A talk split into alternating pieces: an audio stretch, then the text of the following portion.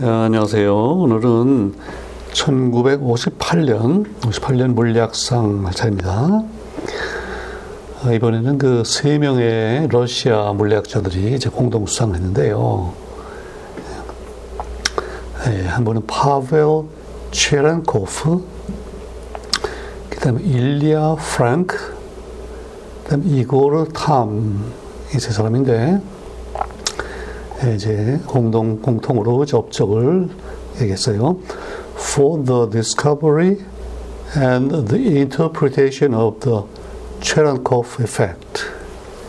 체렌코프 효과의 발견과 그 해석. 예, 그러니까 이제 그 첫 번째 얘기했던 체렌코프가 이 발견자고요. 그 다음에 이제 프랭크와 탐이 이게, 이게 도대체 뭐냐, 그를 해석해낸 이제 이론가들이죠. 예. 그동안에 뭐 여러 번 봤지만, 처음에 이제 어떤 발견이 이루어질 때는 이게 얼마나 중요할지 이제 모르고, 그저 단지 어떤 호기심 때문에 이제 일을 하다 보면요, 그 발견이 또 다른 더 중요한 발견으로 이어지고, 이런 경우들이 이제 많이 있었는데, 예, 오늘 할 내용은요, 이제 그 방사선 그러니까 그 라디움 같이 아주 강력한 방사능을 내는 예, 그런 물질에서 나오는 이제 그 레, radiation이죠. 그 방사선을 이 액체에다가 이제 예, 적용해서 예, 아주 특별한 효과를 본 그런 얘기인데, 근데 이제 지금까지 우리 방사능에 관한 얘기를 많이 했는데, 뭐, 또 생각나는 거 보세요. 그 알파 입자가 있었죠. 알파 입자를 가지고 예, 금박지, 금박지에 때려서 원자 핵을 발견했고, 그때 이제 금박지는 고체란 말이죠. 예. 그 다음에 또 역시 알파 입자를 예, 이제 기체인 질소, 질소에 충돌을 시켜서 예, 거기서 튀어나오는 양성자를 발견하는 이둘 다 이제 라더포드 협정인데, 예, 그때 한 고체 또는 기체였어요.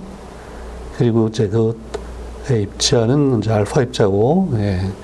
근데 그동안에 우리가 예, 그 베타 입자, 전자죠. 그 전자를 사용해서 무슨 일을 했다는 거는 뭐 별로 못 들어본 거고, 그 다음에 이제 그 충돌시키는 그 대상이 예, 고체와 기체였지, 액체인 경우는 이제 못 봤어요. 근데 이제 오늘은 이번 58년 예, 수상 업적은 그 라디움에서 나오는 이번 베타 입자예요. 알파 입자가 아니고 전자지요. 그 전자를 또 고체와 기체가 아니고 액체에다가 충돌시켜서 특별한 효과를 발견한 그 얘기인데요. 예. 그세 사람에 대해서 간단히 설명을 드리고 예, 전체 내용을 좀 자세히 볼 텐데요. 어, 일단 그 최렌코프는 1904년에 태어나서 러시아에서 물론 태어나고요.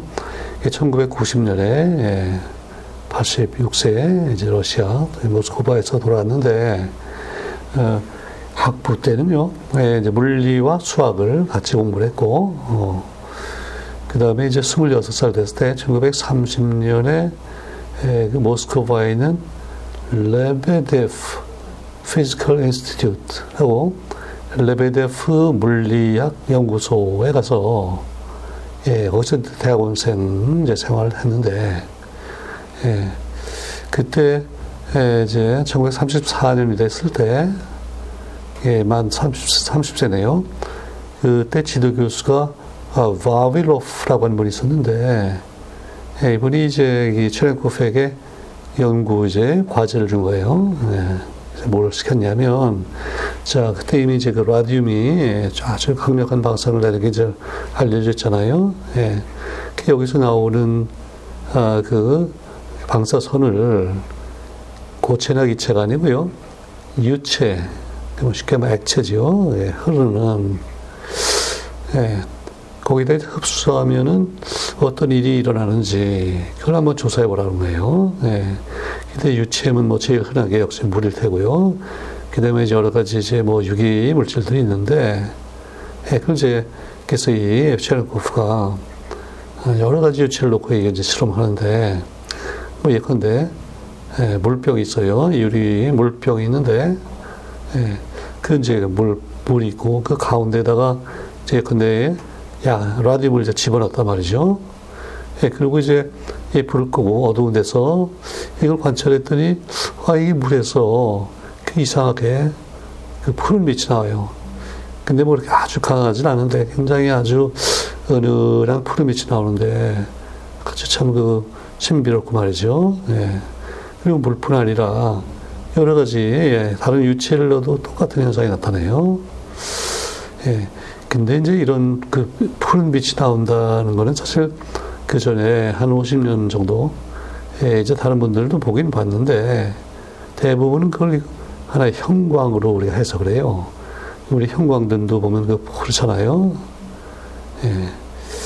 그랬는데 이제 이 체레코프가 이걸 아주 체계적으로 조사를 해보니까 이게 아무래도 형광이 아닌 것 같아요. 예, 왜냐하면요. 여러 가지 유체를 봤는데 이게 공통적으로 똑같은 빛이 나오고, 예. 그리고 이제 근데 증류수에서도 이제 빛이 나오는데 그러면 형광이 나온다면 형광을 내는 어떤 형광 물질이 약간 그 미량으로요. 이제 불순물로 들어있다는 뜻인데 그래서 이제 증류수를 예, 한번 증류하고 또 한 번 증류하고 그래서 아무래도 불순물은 없을 텐데 굉장히 순수하게 얻었는데 해보니까 똑같이 이게 빛이 나오는 거예요. 그리고 이제 어떤 유기물이다 그러면요 이걸 이제 섞어서 할 때 그 비율도 바꾸고 뭐 해도 똑같이 나와요. 예. 그래서 이건 형광이 아니다. 이제 그런 예, 중요한 이제 결론을 내렸고요. 예. 그 다음에 이게 이제 그 방사선이 나올, 예, 이제 나오면요. 방사능 물질에서 그것도 그 빛이, 그러니까 뭐 감마선이나 이게 이제 그 소위 편광이 되어 있는데, 그 polarize 있다 그러죠.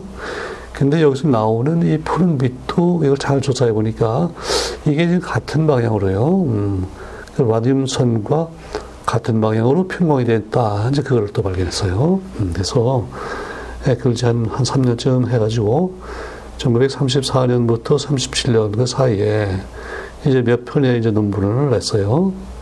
예, 그 주로 이제 그, 이 나온 푸른 빛의 그 여러 가지 이제 물리적인 성질을 이제 조사해서 발표를 한 건데요. 근데 왜 그런지는 이제 잘 이해가 안 되는 거예요. 네. 자, 그래서 그 37년에, 37년에 이번에는 그 이론가인 프랑크와 타미, 근데 이분들이 다 같이 그 레베데프 연구소에 이제 있었는데 이분들이 이제 그거를 이제 이론적으로 설명해요. 근데 그 설명할 때 그 이제 아인슈타인의 상대성 이론이 들어가고 상당히 어려운 이론인데 이제 그거를 성공적으로 이제 설명했단 말이죠.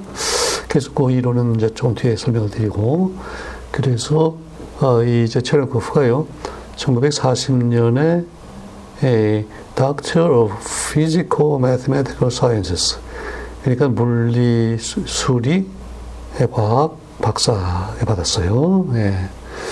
그리고 이제 또 오래 있다 1953년에 53년부터는 예, 이제 연구소에 실험 물리학 교수가 됐고 예. 어, 그래서 이제 다른 연구도 많이 했겠지만 결국은 이 체레코프 효과를 하나의 이제 검출기로 이제 쓰게 되는데요. 그를 이제 체레코프 어, 디텍터라고 그러고 어, 이거를 이제 여러 그 연구에 이제 사용하게 되는데 그 특히 러시아가 이제 그 스푸트니크를 이제 발사하잖아요. 그러니까 최초의 이제 우주선인데 그때 그 이 체렌코프 검출기를 거기다 이제 탑재해서 올라가서 이제 우주에서도 연구하고 그렇게 됐고요. 그래서 이제 체렌코프 그 radiation이라고 그러고 체렌코프 detector가 나오고 이렇게 됐어요. 음. 자, 그 다음에 이 프랑크는요, 일리아 프랑크는 1908년생이에요. 그러니까, 예, 체레코프보다 이제 4년 아래인데, 예, 그, 그 상을 받을 때, 그러니까 50세가 됐는데 그때는 이제 그 모스크바 대학에 이제 교수 있었고 그 체네코프 효과를 설명한 거는 위에서 얘기했듯이 이제 37년이니까 29살 됐을 때 그 탐과 같이 이제 이걸 설명했고요. 예. 예. 그 다음에 그 탐은요, 1895년생이니까 예, 체렌코프보다도 한 9년 후이고, 예, 그 다음에 1971년에 돌아갔고, 또 아까 그 프랑크는 어, 체렌코프와 같이 1990년에 돌아갔고, 예. 자, 이 탐은요, 또, 이제 그 셋 중에 제일 이제 연배가 제일 위인데, 1918년에 예, 모스크바 주립대학을 졸업하고, 예, 거기서 이제 또 역시 그 doctor physical physical mathematical science에 물리 수리 과학 박사학위를 받고 1934년부터 그 아까 체렌코프가 일했던 그 레베데프 물리 연구소에서 일하는데 거기에서 이제 이론 물리 이제 부장이 됐어요. 예. 그러니까 이제 체렌코프가 그 왔을 때, 에, 그, 지도, 그러니까 지도 교수하고 같이 그 연구를 시작했을 때 에, 이미 이제 탐은 거기에 있었고, 그리고 이제 37년에 그 프랑크와 같이 이제 이걸 이론적으로 설명을 했다. 이제 그 얘기고요. 어, 근데 그셋 중에, 아, 그 전체적으로 그 러시아의 그 물리학계에서 가장 큰 역할을 했던 분이 이제 이 탐인데, 예, 그 이론 물리 부장도 했지만, 또그두 권의 아주 중요한 저서를 썼는데요.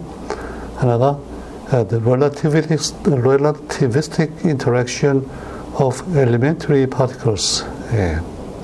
그 기본 입자들의 상대론적 상호작용. 예. 그런 게 있고, 또 하나는요, On the Magnetic Moment of the Neutron. 예. 중성자의 자기 모멘트. 예. 이렇게 네, 책을 썼고, 그 다음에 이제 이 제자 중에 유명한 제자를 그 길러낸 사람은 이 셋 중에 이제 탐인데 이 러시아의 그 수소폭탄의 아버지라고 그러는 사하로프가 있죠. 예. 그리고 이제 그 공산 정권의 그 반대에서 투쟁하고 했던 아마 이 평화상 노벨 평화상을 받았죠. 예, 그 사하로프가 이제 탐의 제자고 자 이렇게 됐는데 결국 이 37년에 이 프랑크와 탐이 예, 그 체레코프 효과를 어떻게 설명을 하면요. 그 이제 그 방사능 물질은 그 라디움에서 나오는 그 전하를 띤 입자가 있는데 그게 이제 전자예요. 예. 근데 이게 굉장히 이제 속도가 빨라서요. 광속을 초과하는 경우가 생기는데, 예. 이런 광속을 초과하는 전자, 아, 전하를 가진 입자가 있으면 그게 이제 그런 유체를 지나가다 보면요. 그 유체를 이제 이렇게 교란시키지 않겠어요? 예.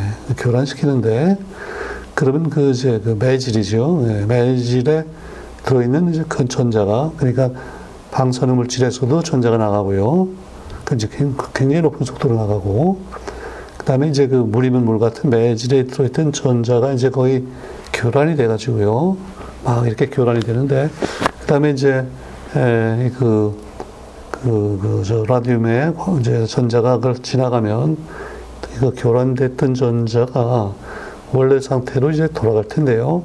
돌아가면서 이런 푸른 빛이 발생한다. 이제 이렇게 그 이론적으로 설명을 하는 거예요. 예. 자, 그러니까 그 얘기를 들어보니까 이해가 좀 안 가는 게 있죠. 어떻게 그 라디움에서 나오는 그 베타 입자인 전자가 아무리 빨라도 광속을 초과할 수 있느냐. 우리 그 상대성, 아인슈타인의 특수 상대성의 그 기본 원리가, 즉, 어떤 속도도 광속을 초과할 수 없다. 광속이 가장 절대적인 예, 이제 속도다. 이렇게 얘기를 하는데, 그게 좀 이해가 안 가요. 예. 자, 그래서 이 체렌코프 효과를 좀 이해하려고 그러면요. 우리 그 배, 바다에서, 아니면 바다나 호수에서요. 배가 진행하는 거를 이제 생각해 보고, 그 다음에는 또 저 음속, 아주 높은 속도로 이제 비행기가요, 예, 음속을 돌파할 때 일어나는 현상, 그걸 이제 통해서 이 체렌코프 효과를 이해할 수가 있는데, 자, 일단 그 우리 배가요, 배가 이제 호수에서 예, 이제 앞으로 진행하는 경우를 이제 생각해 보면요, 배가 일단 만약에 잔잔한 호수가 있는데, 배를 그 위에서 이렇게 들어서 어느 위치에다 이렇게 내려놨다 그러면요. 그러면, 그러면 이제 거기서 파도가 생기겠죠. 그래서 이 전방향으로, 내방, 전방향으로 이제 파도가 쭉 퍼져나갈 거예요. 예. 자, 배가 움직이지 않아도 바다는 쭉 퍼져나가요. 그러면 이제 그 파도가 퍼져나가는 어떤 속도가 있을 거예요. 예, 근데 뭐 그 속도는 뭐 그렇게 대단한 속도는 아닐 텐데, 이제 이번에 그렇게 돼. 그 상태에서 그 배가 어느 한 방향으로요. 이제 우리가 이렇게 생각할 때 앞방향으로 서서 이제 전진을 했다고 생각해 보세요. 예. 그러면 이미 이제 생긴 파도가 앞으로 이제 나가고 있는데 그 뒤에 이제 이 배가 전진하면서 새로운 파도를 또 이렇게 만들어내겠죠. 예. 그러면 새로 생긴 파도가 앞에 나가 있던 그 파도를 진짜 자꾸 이렇게 따라갈 테고, 예. 그런데 이제 이 배의 속도가 상당히 이제 빨라져가지고 점점 점점 빨라지는 걸 생각하고 있어요. 예. 점점 빨라지면은 앞에 가만히 초기에 가만히 있을 때 생긴 파도가 이게 나가고 있는데 뒤에서 이 좀 높은 속도로 이제 배가 쫓아가니까 그 배가 계속해서 파도를 만들어내면서 그 배의 앞부분, 그 선수라 그러죠. 그 선수를 우리가 바우라 그러는데요. B-O-W, 바우라 그러는데 그 바우가 점점점 따라 나가면서 처음에 생겨서 지금 진행하고 있는 앞쪽 부분의 파도를 지금 따라갈 거란 말이죠. 예. 그러다가 나중에는요, 만약에 이제 그 배가, 배가 아주 그 굉장한 속도로 해서 이 파도가 진행하는 것과 똑같은 속도로 막 아주 급진전해서 진행했다 그러면요. 극단적으로 그 배의 그 앞부분이, 앞부분이 그 처음에 생긴 파도의 그 진행했던, 네, 거기까지 이제 따라가가지고, 그 다음부터는 파도가 앞에는 안 생기고, 저 왜냐면 배가 지금 이 파도보다 더 빨리 나가고 있으니까. 그래서, 예, 그, 그, 파도들이 이제 뒤쪽으로 이렇게 몰리게 될 거예요. 예. 그러니까 이제 앞부분은 처음에 출발했던 파도하고 지금 이 파, 파, 어, 뒤에 생긴 그 파도들의 앞 부분하고 이게 다 이제 겹치게 되고요. 예. 그리고 이제 배의 그 선수, 그게 이제 거의 겹치게 되고, 그래서 이제 모든 파도가 이제 배의 뒤쪽으로 이렇게 나가게 되는데, 그럼 이제 결과적으로 우리가 이렇게 위에서 내려다 보면요. 이게 V자의 파도가 생기죠. 그죠? 바다의 그 앞에 뾰족한 부분이 이제 V자의 그 뾰족한 부분이 되고, 거기에서 이제 양날, 양날개를 펼치듯이 쭉 V자, V자를 이제 뒤집어 놓은 것 같이, 예. 그래서 쭉 이제 파도가 생길 텐데, 예. 그러면 이 경우에 이 배의 속도가 아주 빠르면요. 그 V자가 상당히 이렇게 각도가 이제 작아지겠죠. 그 배의 속도가 좀 느리면은 V자가 이렇게 쭉 퍼질 거고, 예. 그래서 이제 배하고 이 파도하고 속도가 같으면은 예, 거의 이렇게 앞부분이 이제 평평하게 될 테고. 그래서 이제 그걸 생각하면, 어, 이게 지금 배가 속, 배의 속도하고 파도의 속도가 이제 상대적으로 다른 여러 가지 생각할 수 있고, 또 배는 당연히 파도의 속도보다도 더 빨리 이제 나갈 수 있, 있지 않겠어요? 네, 그런 생각을 해볼 수가 있는데, 자, 그 배가 더 빨리 나갔다 치면은 이번에는 그 V자가 생길 테고, 어, 그 배에서 막 계속해서 생기는 파도가 이제 결국은 그 V자의 그, 그 옆에 그 날개, 거기에 수직 방향으로 이제 쭉 막 진행을 할 거예요. 자, 근데 이거를 우리가 이제 그 초음속 비행기, 예? 비행기에 대해서 생각을 해보면요. 예, 그 마찬가지예요. 비행기가 이제 하는데 처음에, 예, 그 광속에 접근하지만 아주 이제 광, 아니야. 음속이죠. 음속보다는 좀 낮은 속도로 이제 갔다 그러면 그때도 그 비행기가 결국은 공기를 이제 사방으로 이렇게 밀어내면서 예, 공기에 그 이제 파가 생길 텐데요. 그렇죠? 예, 근데 이게 이제 비행기가 점점 더 그 음속에 접근을 하면 결국은 아까 뒤에서 만들어진 파가 이렇게 나가고 있는데 이제 비행기가 거의 따라 붙는 결과가 되잖아요. 예. 그래서 이제 앞쪽으로는 비행기 앞쪽으로는 그 파동들이 이렇게 점점 아주 그 촘촘하게 이렇게 모이게 되고 뒤쪽으로는 또 역시 이렇게 v, 자형의 쭉 이제 이게 파도가 생길 텐데 예, 그러다가 이 비행기의 그 속도가요 속도가 이제 음속하고 같아지면 같아지면은 이제는 예, 그 앞에 음이 음파가 진행하던 그 앞부분하고 비행기 앞부분하고가 딱 이렇게 만나게 될 테고 그렇죠? 그러면 이제 그 뒤에 그게 어느 정도 시간 동안에 쭉 그 생겼던 음파들이 지금 전부 예, 비행기 앞쪽 그게 쫙 이제 몰리게 되잖아요. 예. 그리고 이제 어느 순간에 비행기의 속도가 이 음파의 속도를 이제 초과하면요. 초과하면 비행기가 그, 그 지금까지 만들어놨던 그 음파의 그 앞쪽으로 쫙 몰린 그걸 이제 쫙 통과하면서 앞으로 휙 나가고 그때 뒤쪽으로 뒤쪽으로 음파들이 쫙 몰린 예, 그것들이 이제 엄청난 소리를 낸단 말이죠. 그래서 이게 예, 이제 음파를 초과하는 초음속 비행기가 이제 이렇게 날아가면요. 그 뒤쪽에 상당히 이제 큰 소리를, 굉음을 이제 내는데 그것도 이제 어느 정도 이해가 됐어요. 자, 그러면 이제 이 방사선에 나오는 이제 베이타 입자, 전자, 전자가 이제 엄청난 속도로 운동하는 경우를 이제 생각해 봐야 되는데요. 음. 근데 이게 우리가 역시 잘 중요한 게 뭐냐면 그 아인슈타인이 얘기한 그 절대 속도 그거는 빛이 그 진공에서 진행할 때 그때의 속도예요, 그게. 그 초속 30만 킬로미터라고 그러는 게 이게 지금 진공에서 속도예요. 자, 근데 이제 어떤 물이라든지 이런 유체가 있으면요. 유체가 있으면 이게 에, 그 속, 진액을 방해하잖아요. 예, 그래서, 어, 소위 이제 굴절율이라는 게죠. 우리가 그, 이제 병에, 예, 유리잔에 물이 한 반쯤 차 있는데 그 젓가락을 집어넣으면 젓가락이 이렇게 휘어 보이잖아요. 예. 그거는 이제 물에서는 빛이 예, 진행을 좀 느리게 하기 때문에, 그렇죠? 그런 경우에, 예, 느린, 느린 경우에 이게 이제 최, 최단거리로 예, 진행하기 위해서 이제 휜 그런 효과가 나오는데, 이유는 뭐냐면, 지금 이제 물에서, 물 경우에 에 이제 그 방사능 물질이 물 중 한 가운데 들어 있었, 있었다 그러면요. 거기서 나오는 에, 그 빛은요. 이제 그때 그 빛의 속도는 이 광속을 이 물의 굴절률로 나눈 값이 돼야 돼요. 근데 이제 물의 굴절률이 한 1.4 정도거든요. 1이 아니고 굴절률이 2다 그러면 이제 속도가 광속과 같다는 얘기인데 굴절률이 1.4이기 때문에 그, 런 이제 그 물에서는요 빛이 그 진공에서보다도 0.7배 그러니까 70% 속도로 진행을 하게 돼요. 자 그러면 이러면 이제 전자가요 그, 그 라디움에서 나온 전자가 아주 속도가 높다 그러면 이번에는 이 광속보다도 더 빨리 갈 수가 있겠죠. 그렇죠?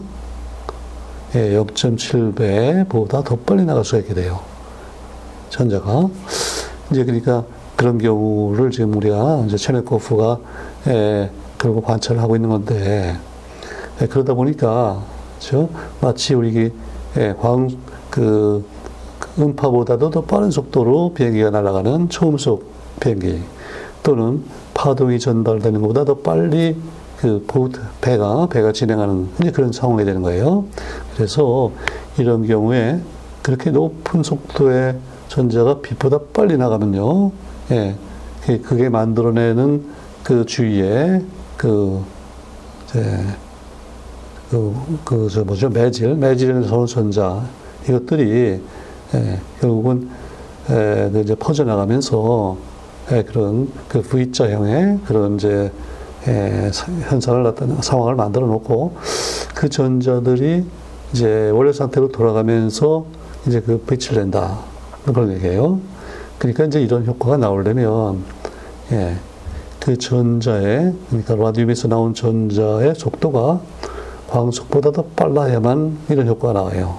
예, 그래야만 그 모든 그런 에너지들이 그 이제 앞부분에 그 날아가는 전자의 그 앞부분에 이렇게 이제 아주 집중이 돼가지고 거기서 이제 이런 예, 푸는 제가 가시광선 영역의 빛이 나오는 체레코프 효과가 나온다. 예.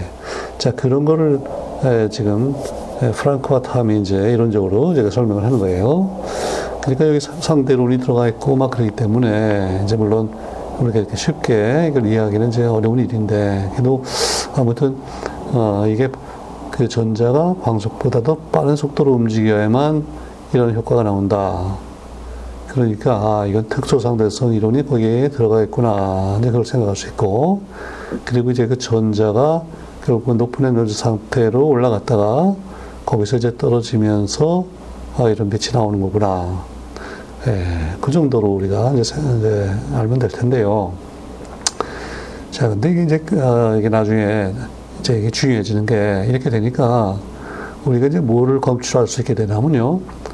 우리가 이제 그 원자 핵, 핵에 관한 여러 가지 이런 실험들 하고 하면서 어떤 입자가 튀어나오는데요.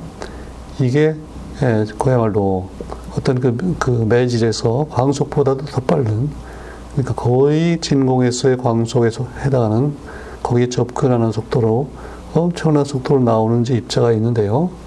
그러면 이거는 보통 방법으로는 검출하기가 참 힘든 거예요. 예.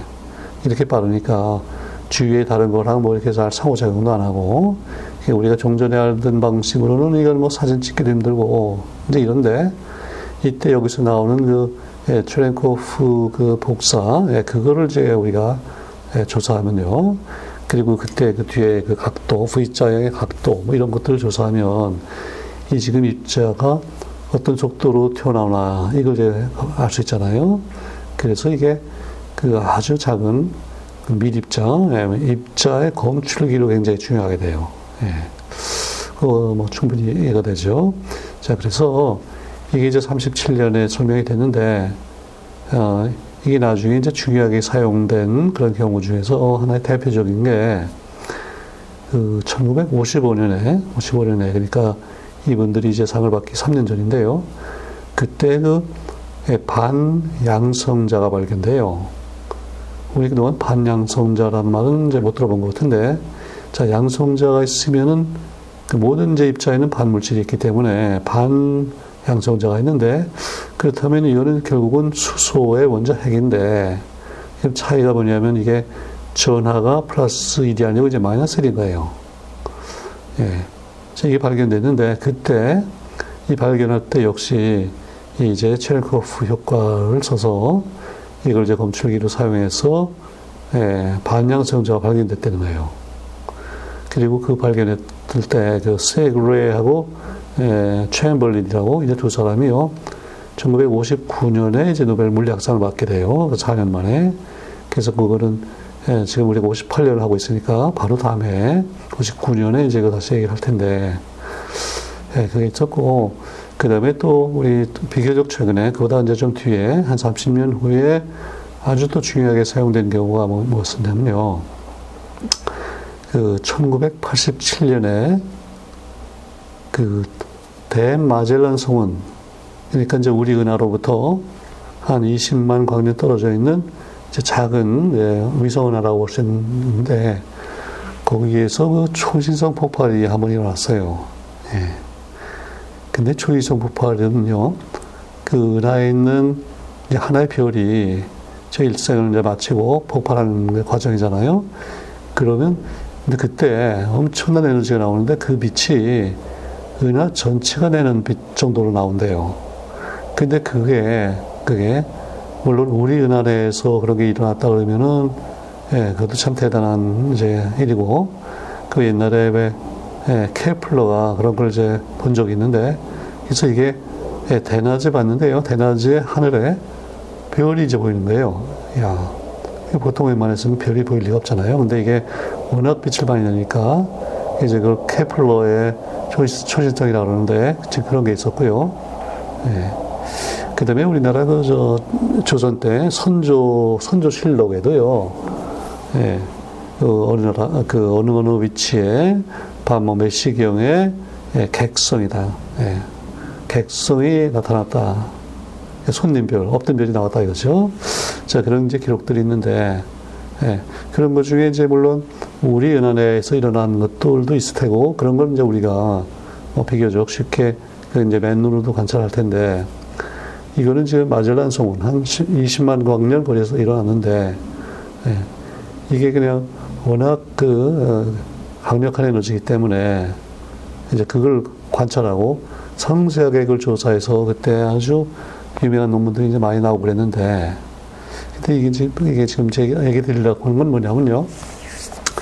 이런 초인성 폭발이 있을 때는요. 우리가 눈으로 가시광선 영역에서 눈으로 또는 이제 망원경으로 볼 수 있기 전에 먼저 그 뉴트리노가 거기서 막 나와요. 예. 근데 이제 어, 뉴트리노는 정말 검출하기가 이제 힘든 입자잖아요. 왜냐하면 전하도 없고 질량도 거의 없고. 예. 그런데 예, 이게 뉴트리노를 이제 검출하기 위해서 예, 이제 이제 바로 체렌코프 효과를 써서 뉴트리노를 검출하기 위해서 그 이제 장비들을 이제 만들어 놓는데 특히 그때 그 카미오칸데라고요. 일본에 일본의 카미오칸데라고 그 굉장히 큰, 아주 큰 광산인데요. 폐광이에요. 말하자면 이제 더 팔 게 없어요.